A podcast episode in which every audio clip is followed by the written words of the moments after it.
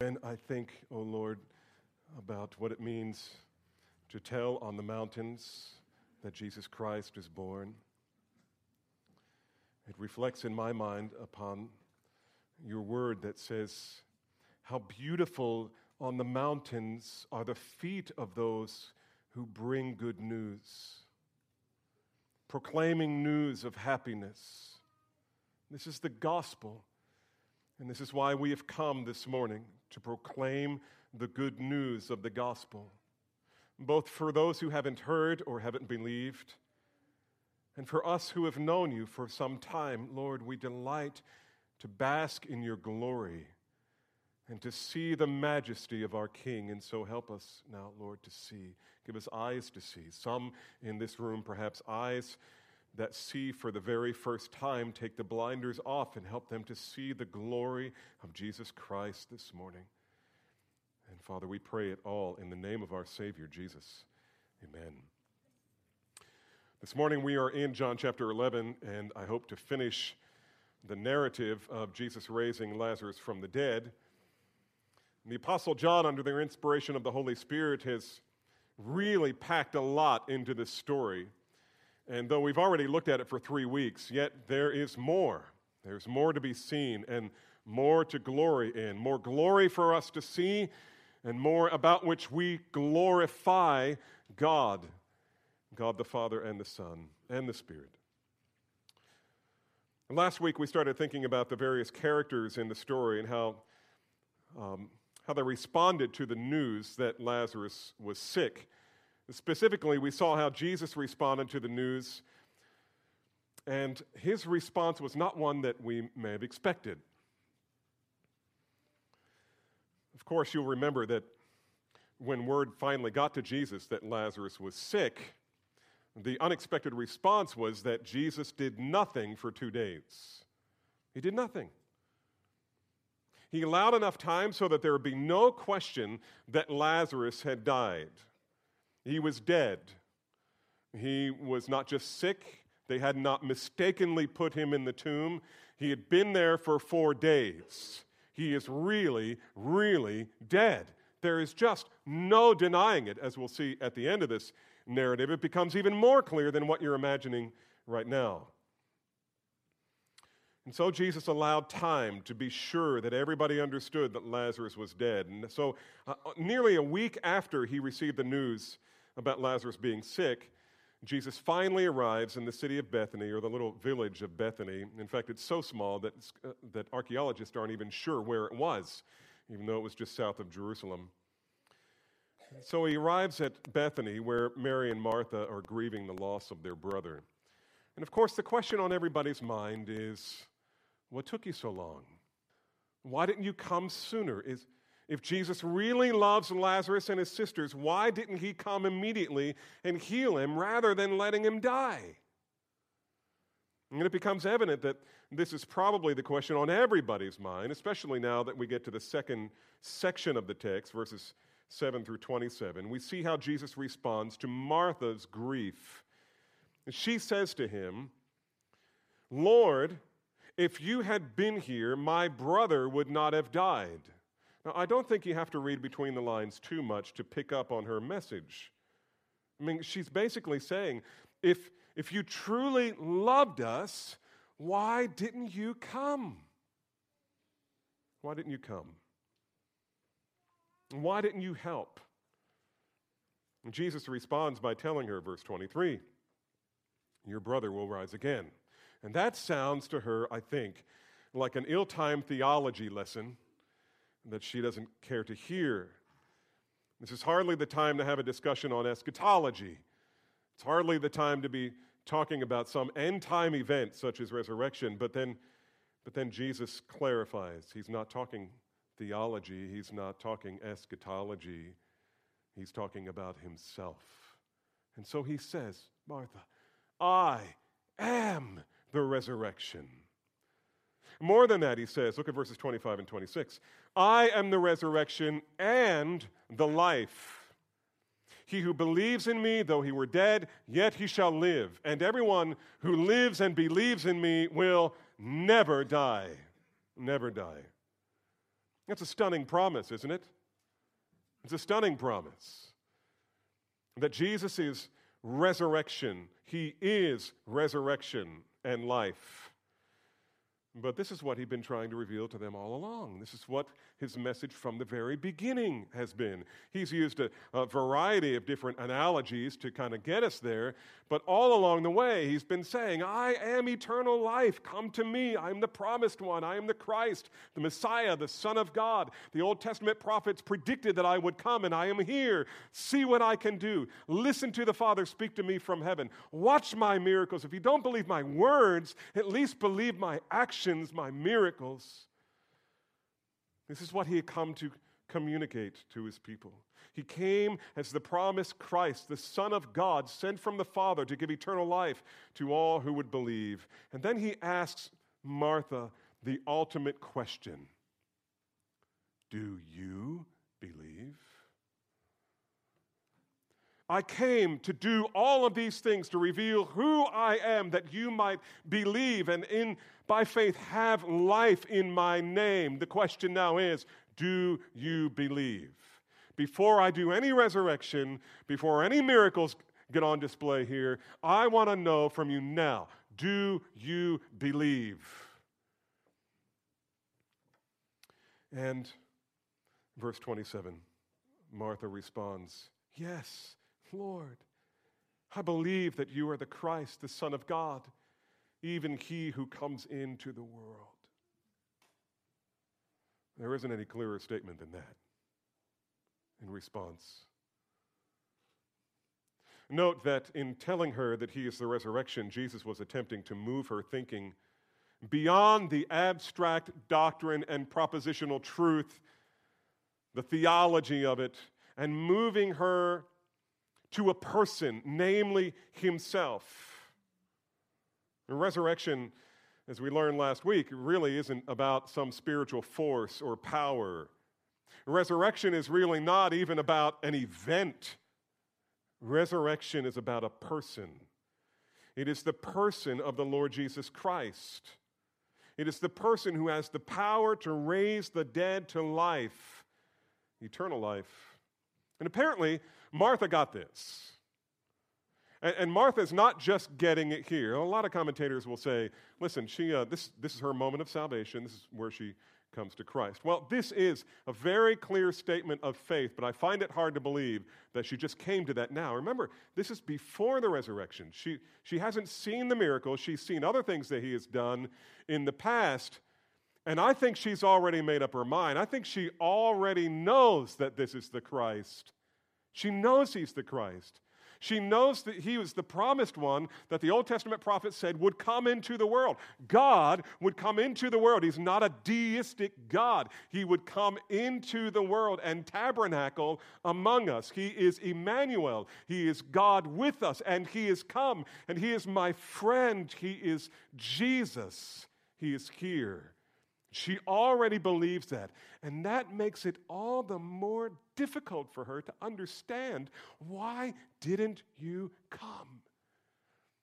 You're the Messiah. You're the Christ. If there's anybody who could have helped us when my brother was sick, it's you.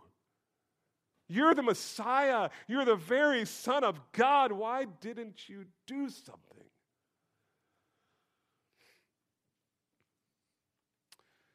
Nevertheless, her statement is clear Yes, Lord, I believe that you are the Christ, the Son of God, even he who comes into the world. On this verse, Dr. Con- Tom uh, Constable from Dallas Seminary, one of my former professors, writes this Martha's confession of faith here is the high point of the fourth gospel, just as Peter's was in Matthew 16. Her response is the clearest expression of saving faith thus far in this book. It's not the only one, but it's the clearest. I mean, when you share the gospel with someone and you say, Do you believe? You just want them to get like big eyes, like this is a big aha moment, and say, Yes. I've never heard it explained before. I mean, I've heard it explained, but I've never had ears to hear. They wouldn't say that, but that's the reality. Yes, suddenly I believe that Jesus is the Christ, the Son of God. I mean, don't, don't you want to hear that? By the way, the parallel passage here that Dr. Constable refers to is Matthew 16 16.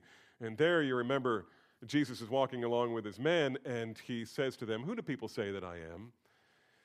And his disciples started, you know, throwing out things like, um, Some say that you're John the Baptist, come back to. Herod says you're John the Baptist, come back to haunt him. Some say you're Elijah. You know, he went up into heaven, but now he's, he's back. He's, he has come back to life in the person of Jesus. And, and Jesus looks at them and he says, Yeah, who do you say that I am? And Peter says this You are the Christ, the Son of the living God. That's even shorter than what Mary said, and to the point. And remember what Jesus said Blessed are you, Simon Barjona, because flesh and blood did not reveal that to you, but my Father who is in heaven has made that known to you. This is what Mary's doing. It's almost like God the Holy Spirit is playing these two like a piano. Jesus asks the question, and the Holy Spirit says, Say this. Yes, Jesus is the Christ, the Son of God. She believed. It came from the Spirit and from her own heart. That's the way it always comes. This is what the Apostle John was aiming for in the Gospel of John. He wrote this entire Gospel so that we would come to the conclusion that Jesus is the Christ, the Son of God, and that believing we would have life in His name. And, so you can see the significance of this life in His name. He wants us to have life in His name by faith in Him, believing in Him. And so the significance here is Jesus is saying, I am the resurrection. I am the very life that you need. Now let's take the next step in the text. We've, as we've seen, first of all, Jesus' response to the news that Lazarus was sick, and then Jesus' response to Martha's grief. And now John tells us about Jesus' response to Mary's anguish. Look at verse 28. When she, that's Martha, had said this, she went away and called Mary, her sister, saying, secretly, The teacher is here, and he is calling for you. And when she heard it, she got up quickly and was coming to him. Now, Jesus had not gone into the village, but was still in the place where Martha had met him. And then the Jews who were with her in the house, that is, with Mary, and consoling her, when they saw that Mary got up quickly and went out, they followed her, supposing that she was going to the tomb to weep some more. And verse 32 Therefore, when Mary came where Jesus was, she saw him and fell at his feet, saying, Lord, if you had been here, my brother would not have died. This is an important part of this passage. Apparently, Jesus himself sent Martha to run to her sister, to Mary. I think that because in look at verse 28. Martha said to her, "The teacher is here and he is calling for you." He sent me. I, take that to mean he sent me to say, Come out and meet with me. And this piques my interest initially because it is it's, it's pretty uncharacteristic for a rabbi, a, a Jewish rabbi, I guess it's the only kind of rabbis there are, a rabbi to have any direct or to initiate direct contact with a woman. This is unusual. But Jesus is sensitive to the fact that Mary would surely have been just as confused and grief stricken as her sister, Martha. And so he tells Martha, Go get Mary, bring her out here so we can talk. Now, can we just take a kind of a pastoral aside here for a minute? I want you to be encouraged by this. I think we all need encouragement in, these, in this way. Jesus is no passive Savior. He is not simply waiting around like some dumb idol, hoping that you will come to Him. He actually is calling and inviting us to come. He bids us to come. He pleads with us to come. It's like the spring of living water begging you to come and drink. It's like the bread of life pleading with you to eat it. He's begging. I mean, not as if he needs us, but he's begging because we he knows we need him. At various and sundry moments of time, he invites us to come to the throne of grace, to find mercy and help in our time of need. He invites us to come when we're weary and burdened. And, and yes, I, I believe Matthew 11 28, when he says, Come to me, all of you who are weary and are burdened with a heavy load, and I will give you rest. I believe that's a salvation verse, but the application of it extends through all of the Christian life. There are many times I'm burdened, and God wants me to come, wants me to come. He's inviting me to come. The whole point of this is He invites her to come, He invites you to come. Come. Come with your need. Come with your hunger. Come with your thirst. Come when you sin, knowing that He is faithful and just to forgive you of your sin and to cleanse you from all unrighteousness. Come with your worship. Come with your singing, as we will tonight. Come and, and ask and seek and knock, knowing that the door will be open. Come for salvation. Come for security. Come for love that will not let you go. Come with your physical needs, your financial needs, your spiritual needs.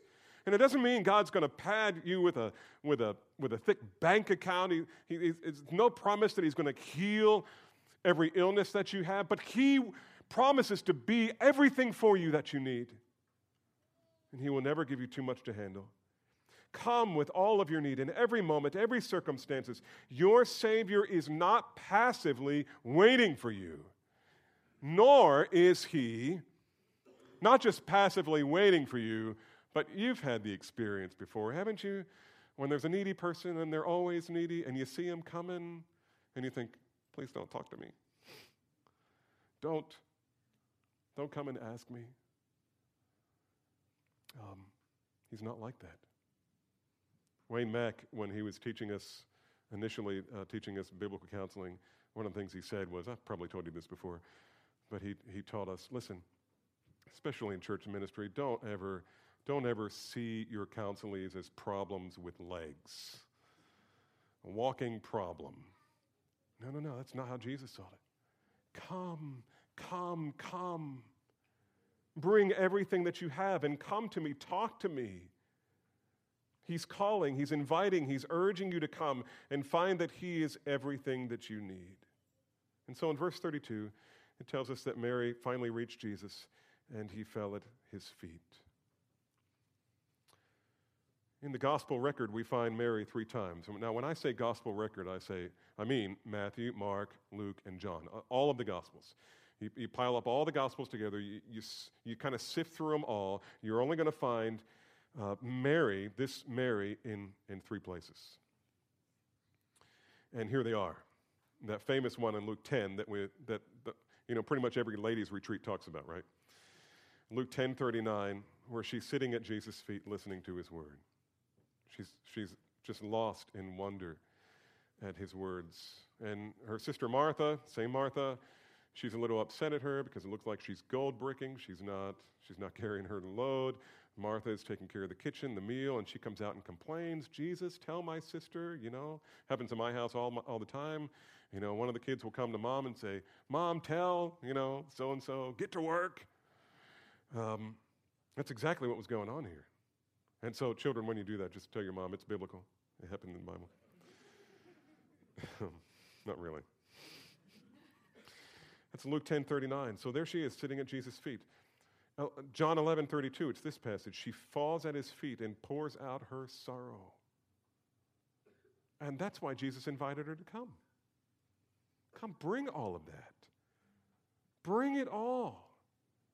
And then in John 12, verse 3, she kneeled before him and anointed his feet with perfume in an act of joyful sacrificial worship. That'll be in the next chapter. We're going to get there pretty soon. But this is really interesting. Watch this. It's kind of a side note. Go back to chapter 1, very first verses of the Gospel of, uh, I'm sorry, not chapter 1, but uh, verse 1 of chapter 11. And here's what we see. Now, a certain man was sick, Lazarus of Bethany, of the village uh, of Mary and Martha, her sister. And it was the Mary who anointed the Lord with ointment and wiped his feet with her hair, whose brother Lazarus was sick. And why do I find that interesting? Well, I find that interesting because in the Gospel of John, that hasn't happened yet. You know where it happens? In the next chapter, chapter 12. John knows he's getting there. He's going to tell that story. But he assumes you've already read Matthew, Mark, and Luke. You know that story. And so you know Mary and Martha. And so John is telling us this Mary and Martha that I'm talking about is the same Mary that you've already seen at the feet of Jesus. And here she is again at the feet of Jesus. And it's also interesting to note that of these three occasions, the only three occasions where we find Mary at all, this Mary, is um, the interesting, one of the interesting things is, is she doesn't speak. The only time she talks is here. And the only words she say, she says, are the exact same words that her sister said. Lord, if you had been here, my brother would not have died. This is an exact repetition of what her sister had said. And, and what, what can we deduce from that? But that Mary and her sister had been sitting at home fretting and talking together about why Jesus wasn't coming. I mean, why isn't he here? Why hasn't he come? How can he say that he loves us? Why? What is it that was so important that he would neglect his friends in their darkest hour? Where is he? And once again, I, I, hear, I hear these words of questioning the love of Jesus. And you know what? Two things on that. Number one, number one, don't ever judge. Now, now, all eyes up here for just a second. Let me just be pastoral with you. Don't ever judge the love of God based on your health or your prosperity. Because if that's an accurate judgment, that the love of God is expressed to us in health and prosperity rather than sickness and adversity, then God hated the Apostle Paul. And that was his life. So much so that, as we said last week, Paul was saying, Look, if, if the resurrection isn't true, my life doesn't make any sense. My life only makes sense. You can only make sense out of my life, my suffering, the things that I go through every day of my life. The only way to make sense of that is resurrection. Don't judge the love of God for you based on your health and prosperity.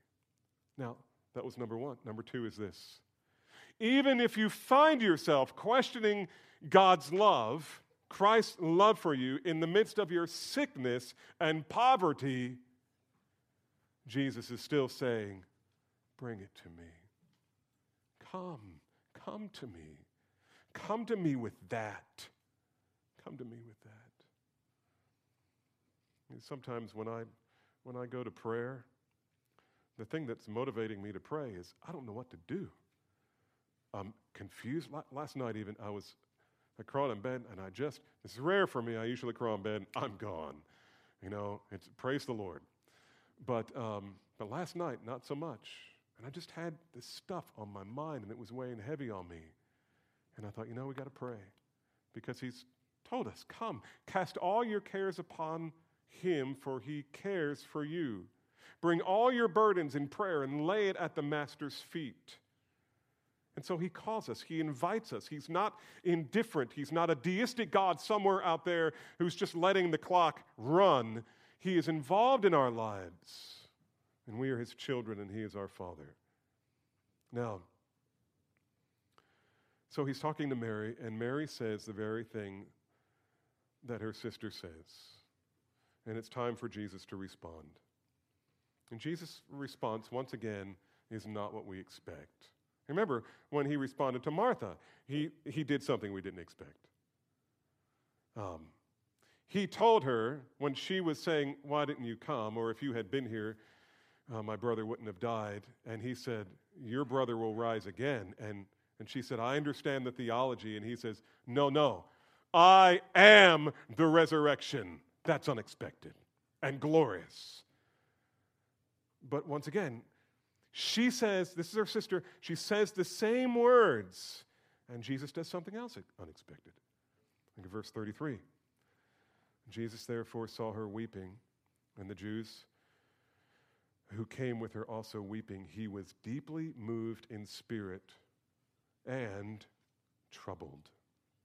Now, when we read this, we might be tempted to think that Jesus, it's just John saying Jesus was overcome by pity and sorrow and care for the ones he loved. But, but if you take the time to search this out, it's, the reason why we need to do Bible study and not just Bible reading. We should be doing Bible reading, but also Bible study as well. When we, when we kind of tease out the meaning here and look at various lexicons, and you ask, how are these words translated elsewhere in the text of Scripture? This is what we find. Deeply moved in spirit is variously translated to scold, to speak harshly, to criticize, to admonish urgently, to rebuke, to sternly warn, to grumble at. And in one case, it has the connotation of snorting like a horse.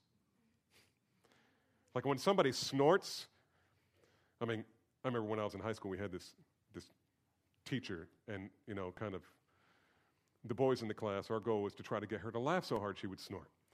It's not the kind of snorting we're talking about. When someone is really disgusted at something you've done or something said or something they see, they might snort like a horse, and I won't demonstrate. But here's the other word troubled. Troubled it's variously translated like this to stir up, to cause distress, to shake, to be upset or vexed. The same term used, trouble, the same term that used to describe Herod's reaction to the arrival of the Magi. He was troubled, murderously so. That was Matthew 2, verse 3. In Matthew 14, verse 26, when the disciples see Jesus walking on the water, they're terrified. Same word. They're agitated. They're, they're just shaking within themselves. In Matthew 14, 26, you remember? Um, well, that was Matthew 14, 26. And then early on in the Gospel of Luke, Zacharias, when he goes into the temple and he's praying, he's offering incense because it was his time. And he only got to do this once in his lifetime. And most of the priests only did it once in their lifetime. But it was his time. And he walks in to pray. And he's praying, Lord, send the Messiah, send your Savior, send him, send the Christ, send him. And he had a prescribed prayer to pray, and the angel appears to tell him, Your prayer has been answered. And the text says, He was terrified, even though the angel told him, Don't be afraid. It's the same word, troubled. This is not just feeling sorrow for someone and having pity and care for someone else. Jesus was angry. I mean, I don't know how else you translate these words. I mean, you pull all of these together. He was, he was, I'm not saying he wasn't feeling compassion. I'm not saying he wasn't feeling pity. I'm just saying it's far more than that. He's hacked. He's angry about something. What's he angry about? Well, we don't know. John doesn't explain. I mean, you could deduce some things. Perhaps he was angry at the devastation that sin causes in the world and the personal devastation it was wreaking on his friends maybe. He may have been angry with the crowds and the Jewish mourners who, though they were God's chosen people, they were weeping and wailing and acting like pagans who have no hope. I mean, all the, the flute playing and the, the meaningless wailing and the, and the costumes and, and just the whole pageantry of hopelessness and mourning and death and you know you're never going to see your loved one again i mean it was just enough to make him sick. I, I think that was a big part of what he's feeling right now. He was just just really opposed to what was happening how they were responding to the death. And no doubt too he was disturbed by the people's unbelief and the knowledge that no matter what he did to show that he was God, the leaders of the Jews would still reject him. And he had to be feeling something of the weight of the reality that even the people he knew were questioning his love for them. And I'm just saying, there's a spectrum of emotion here that is pretty broad. And some of it isn't what we would expect. The scene in Bethany that day was not honoring to the Lord. Not yet. But into the darkness, the light appears in the person of Jesus Christ. So he says to Mary, verse 34, Where have you laid him? And they, maybe, maybe they are Mary and Martha, or maybe Mary and the Jews standing around, we don't know. But they said to him, Lord, come and see. Now, at this point, being deeply affected by the people's raucous display and their unbelief on the one hand, and the overwhelming grief of Mary and Martha on the other, Jesus, Jesus' emotions burst forth in a flood of tears. Now, it's hard to deduce that from verse 35, but that's what it means in the original. This wasn't shedding the appropriate theatrical tear. This was just letting it go. And so we read verse 35. It is the shortest verse in the Bible, but it is rich in meaning. John simply, almost in an understated way, simply says, Jesus wept. Jesus wept. And you know what? On first blush, that may not look like much, but it's really a big deal because it's a true demonstration of Jesus' humanity and perhaps a clarification on the nature of deity. Humanity, the reason that it's important that Jesus is demonstrating his true humanity was, is because if he was not man, he couldn't have saved us even though he were God. Because he had to be, apparently, according the best I can understand from the Apostle Paul, he had to be the replacement Adam. He had to be a man. He had to be man's representative. He had to fulfill all righteousness, which, why, which is why it's so significant that he never sinned, but was tempted in every way that we are. He was a human being. He was a real. What does it mean to be a human being? That's who Jesus was. What does it mean to be a man? All that it means to be a man and by the way, sin is not essential to humanity because Adam and Eve didn't have sin. But all that it means to be a man, Jesus was. But also all that it means to be God, Jesus was. And that's why this man could fulfill all righteousness and pay the penalty for unrighteousness and it account for account for our salvation. Jesus' humanity is on display here. And it's a beautiful thing. Just as Isaiah predicted, he was a man of sorrows and acquainted with grief. He knew what it was to grieve. Back at the turn of the century, previous century, 1900s, a doctrine came out called the impassibility of God. And essentially, what that meant was God doesn't feel emotion, doesn't feel emotion. He is spirit, he's not influenced by or affected. He's not affected by the things that happen around him. So he, he doesn't get happy, he doesn't get sad, he doesn't get angry, he doesn't, you know, he's not manic depressive. That's not possible with God. And that's true, but the rest of it's false. He is one, especially in the person of Christ, and I think we can demonstrate this from the Old Testament of God Himself, God the Father. But Jesus knew emotion. When it says he sympathizes with our weaknesses, it means he feels our pain. He feels the weight of the burden that we carry. And here he is empathizing with Mary and Martha. On top of all the other things that made him angry, he's empathizing with Mary and Martha. And in his humanity, he sees them weeping and suffering and sorrowful. And even though he knows what he's going to do, he weeps with them. He weeps with them. And Jesus was a great counselor. A great counselor. When you go to counsel someone whose relative has died, you don't, go in with theology.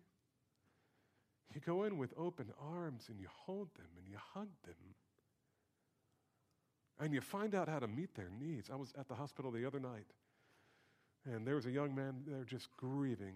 His, I just left his dad's bedside. His dad had just died minutes earlier.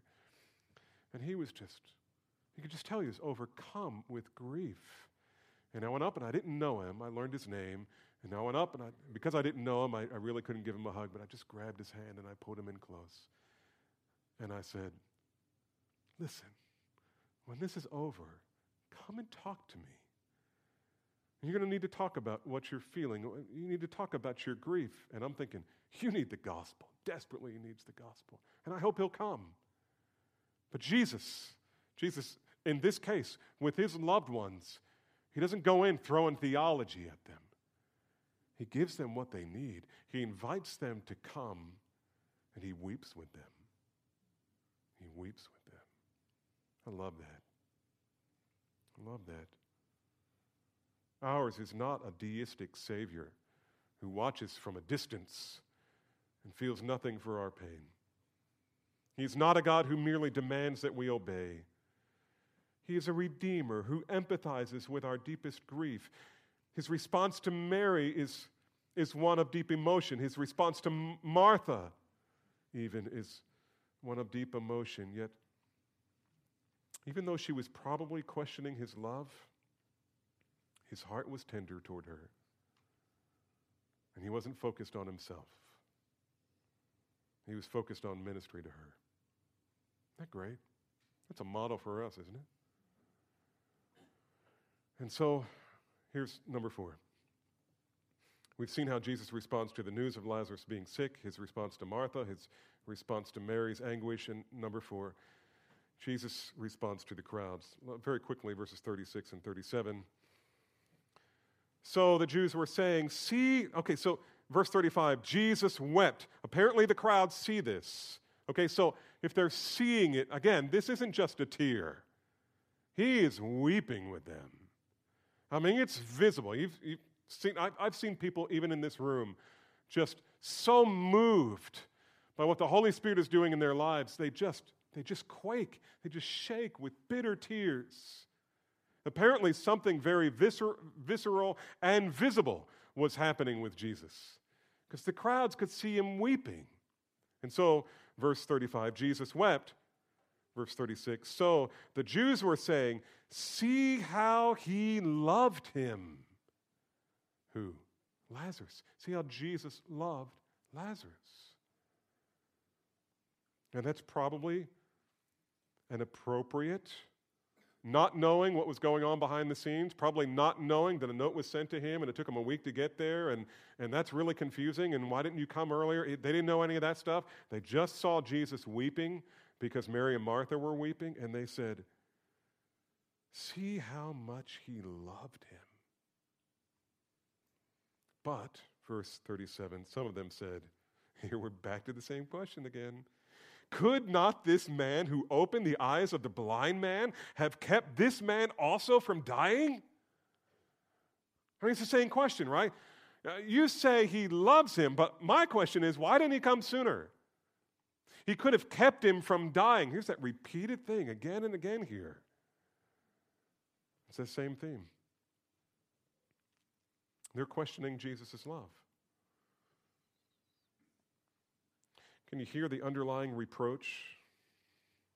What they're really saying is if Jesus truly loved Lazarus, he would have come to save him while there was still time. But now, now Jesus is ready to reveal the reason he didn't come. verses 38 and 39. So, Jesus, again, being deeply moved within, came to the tomb. Now, it was a cave, and the stone was lying against it. And Jesus said to them, Remove the stone. Now, when we get to this part of the story, we think, okay, that's, I mean, we, we kind of know what the ending is going to be. Pretend you don't know, you don't have any idea. You don't have any. Martha and Mary had no idea what he was doing. They didn't have a clue. Remove the stone. Martha and his and her and this Martha, the sister of the deceased, said to him, Lord, by this time there is a stink. Or if you have the King James, behold, he stinketh.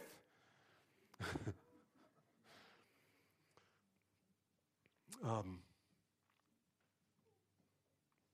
at this point, Martha's grief, frankly, is turning to panic. She doesn't know why he didn't come.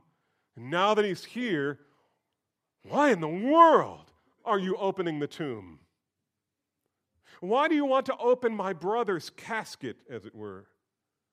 He's been there for four days. By now, his body is decomposing. I mean, you got to think about this historically. The Jews didn't embalm their, their dead like the Egyptians did. The Egyptians had a whole process, and it took, you know, weeks and months. But with the Jews, I mean, as soon as a person died, within like 24 hours, and most of the third world is like this, by the way. Um, when someone dies, you, you, got, you got no time. You got less than 24 hours. They're going to put him in the grave. They're going to either bury him or, in this case, honoring, Jesus, honoring uh, Lazarus by putting him in a tomb, which was expensive. But they put him in a tomb, and um, and what they did was they would wrap him with linen cloths. And in those linen cloths, they would smear, if they could afford it. And we know this because of, of the way Nicodemus and Joseph of Arimathea took care of Jesus' body. They'd wrap and they would smear these spices and perfumes and wrap and smear some more and wrap and smear some more. And it, it was a way to keep the smell under control, at least for a little while. But it's been too long for that. It's been too long. He's not going to smell like spices now if you open that tomb. I mean, four days after the death, the stench coming out of that tomb would have been overpowering. I mean, literally, people would have been getting sick.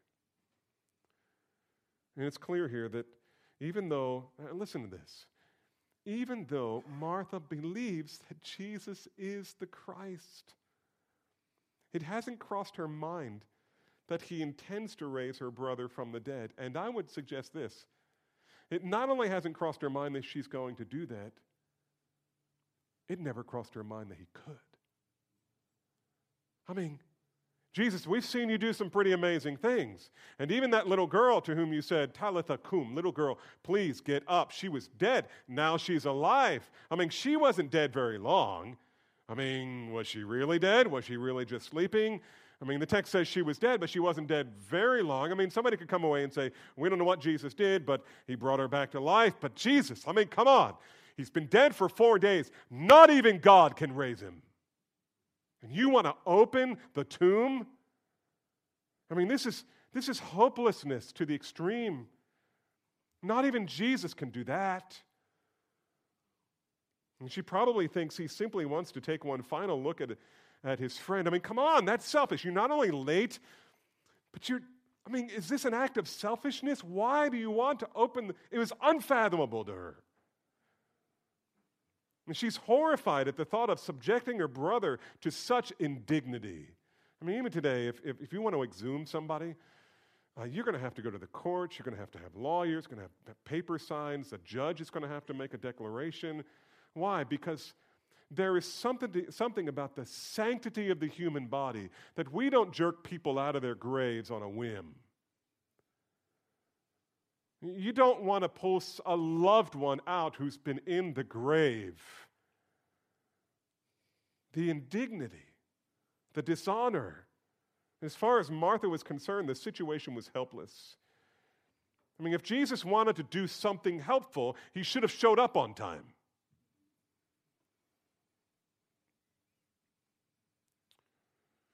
If he wanted to really demonstrate his love for us, he should have come earlier. But now it's too late. And now he's wanting the tomb opened. And Lazarus, in her mind, was in a permanent state of death. And, and beloved, I think that's why John is including all these details. I'm filling in the blanks here. I'm reading between the lines a little bit because I'm wanting you to feel what she felt. I'm wanting you to get the point that John is trying to make. This was really, really hopeless. It was a unique case. He was permanently in a state of death. Any hope of a different outcome had long since dissipated. He was dead, and there was nothing, not even something Jesus could have done. He can't do anything about it. But Jesus turns and answers Martha, verse 40. And Jesus said to her,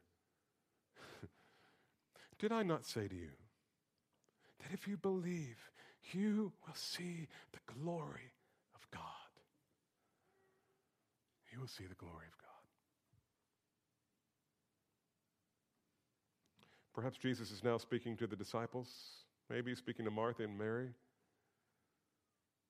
Maybe to the disciples, because it was in verse 4 when he was with the disciples 100 miles away, he said this This sickness is not to end in death, but for what?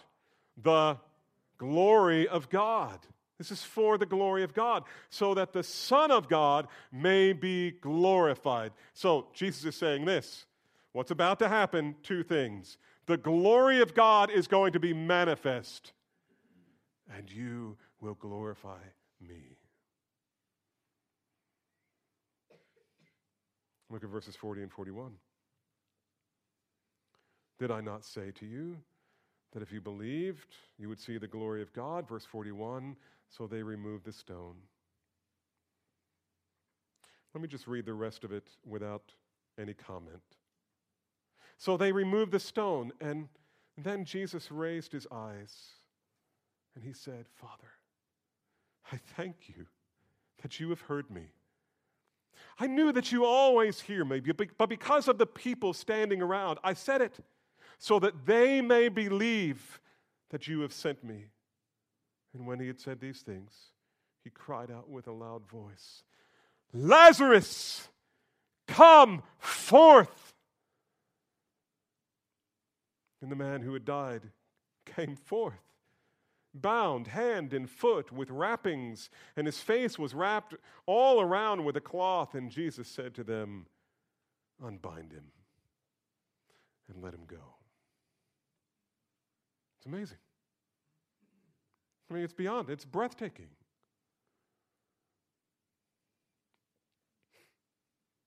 Many scholars believe that the reason Jesus called out Lazarus by name, Lazarus, come forth, it's because if he had just said, Come forth, every grave in Israel would have opened. And we don't know if that's true, but it's fun to say.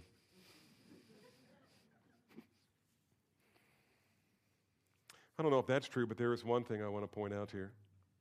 John has been building on a theme, and I've kind of resisted the urge in the last three messages to point this out about belief in this story. In verse 15, watch this. He wants this event to provoke people to believe. Verse 15 says, and I am, okay, so verse 14, he tells his disciples, Lazarus is dead. Verse 15, and I am glad for your sakes that I was not there so that you may believe. He's calling them to believe. And again, not that they didn't believe in him. I think in their case, he was strengthening their faith. Verse 25.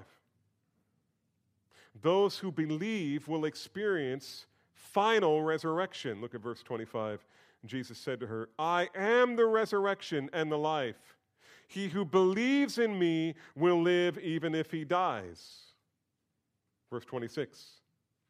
He says, Whoever lives and believes in me will never die. So, the importance of believing in Jesus is being stressed here. Then look at verse 40. Verse 40, Jesus said to her, Did I not say to you that if you, what class, believe, you will see the glory of God? So you see, John, through Jesus, stressing this. It's a call to faith, it's a call to believe. And then in verse 42, Jesus tells us what the object of the belief is. I mean, especially in our day, we got to ask this question, right? I mean, if you just believe, just believe. I mean, that's, that's, the, that's the theme of, of Walt Disney. It's follow your heart and believe. Believe in what? Just, I don't know, pixies. Um, believe that something good is going to happen. Believe this is your best day now, or you you can have your best day now, or I don't know what. But believe, just believe. How did you make it through that, that horrible event? I just believed. I'm a person of faith. Yeah, but what is the object? What should be the object of your belief? Verse 42. I knew that you always hear me, but because of the people standing around, I said it so that they may believe. Here, here it is. That they may believe that you sent me. Believe what? Believe that he's a good rabbi? I mean, extraordinary rabbi? I mean, the greatest rabbi who ever lived, the greatest teacher who ever came to Israel? Well, yeah, believe that, but that's, that's not going to save you. Believe that he's a miracle worker? Yeah, believe that, but he's, that's not going to save you. You can believe those two things and not believe the most essential thing, and that is this believe that I came from God. I mean, that's what Christmas is all about, right? This is Emmanuel, God with us. For unto us a child is born, unto us a son is given. You will find a babe wrapped in swaddling clothes and lying in a manger. He is the fulfillment of the Davidic covenant, the promise the Messiah would come.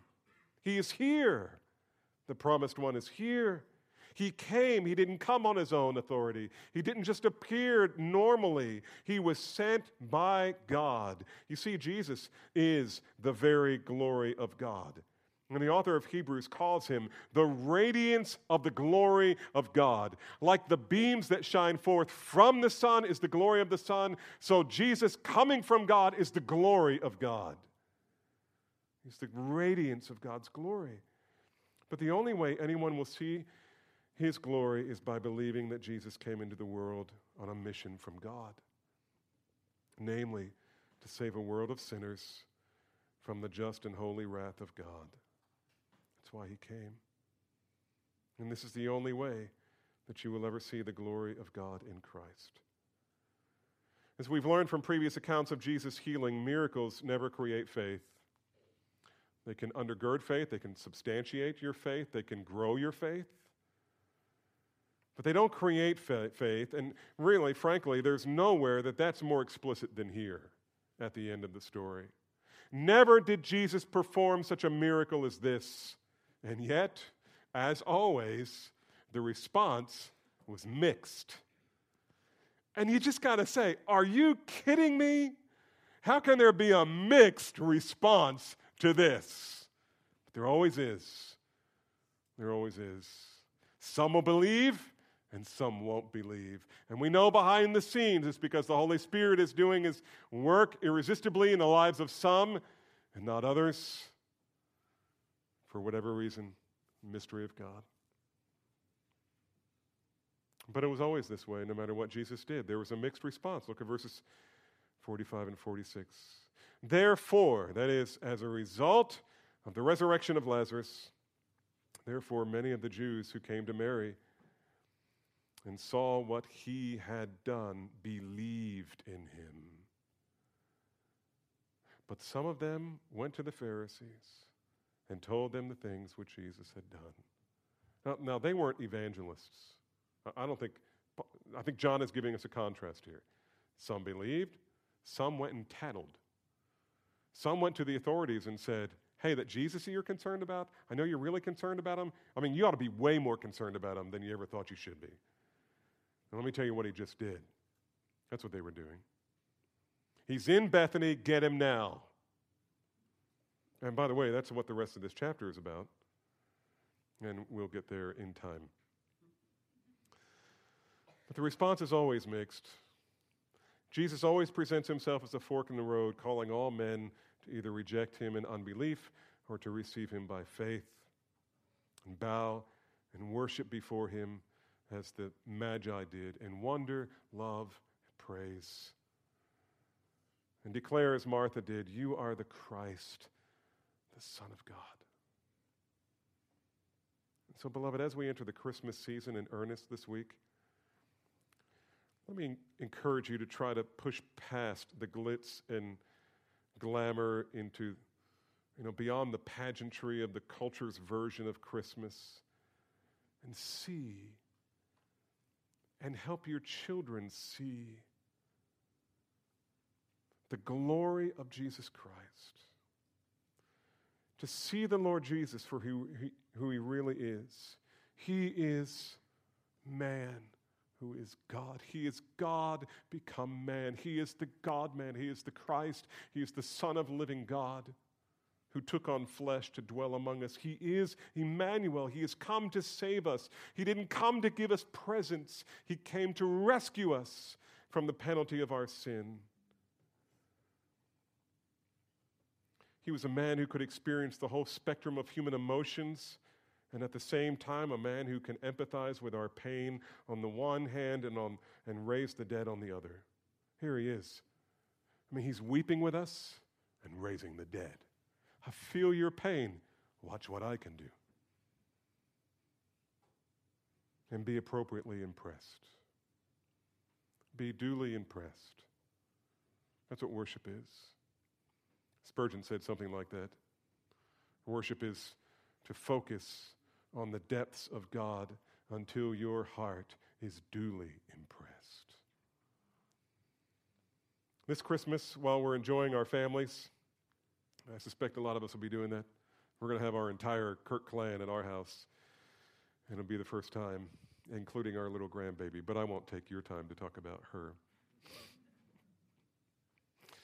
While you're enjoying your time with your family and the food, and all the delight that comes with the holiday season, let me encourage you to resolve to worship Him and to lead your children in the worship of Him in a manner for which He's worthy.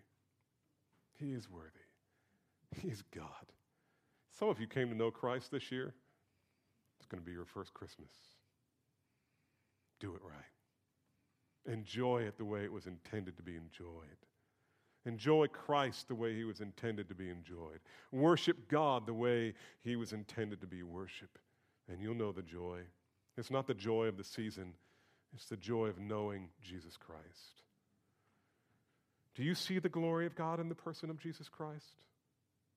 I hope by the sovereign work of the Spirit, some of you this morning are seeing it for the first time. Do you see the person, the glory of God in the person of Jesus Christ? Beloved, everyone who be- lives and believes in him, Jesus says, will never die. Will never die. How's that for a gift this Christmas? Let's pray. Father, we, we love this text because it reveals the glory of our Savior. I pray, Father, that you would help us to glory in Him, to rejoice in Him, to glorify Him, to take our families, our children, to see the glory of Christ in His Word and in our lives. Oh, Father, praise you for the blessing of that. I pray for those who are here in this room and they know that they don't believe in you. And, and honestly, they don't want to believe in you. It's going to cost them too much, they think. You might take away things that are precious to them that they really need to give up, but don't want to give up. And they look at you and they don't see treasure, they just see judgment. I pray, Father, that you would help them, to, that you would peel the blinders off and let them see the glorious resurrection that is available to them and the treasure of knowing Jesus Christ. Father, may they walk out of this service this morning impressed by the fact that for the first time in their life, they've They've discovered they love Jesus. No, Father, I pray that it would, you would grant them repentance and a new heart. And may this Christmas be their first one as a child of God. Lord, I pray that by the name of our Savior Jesus,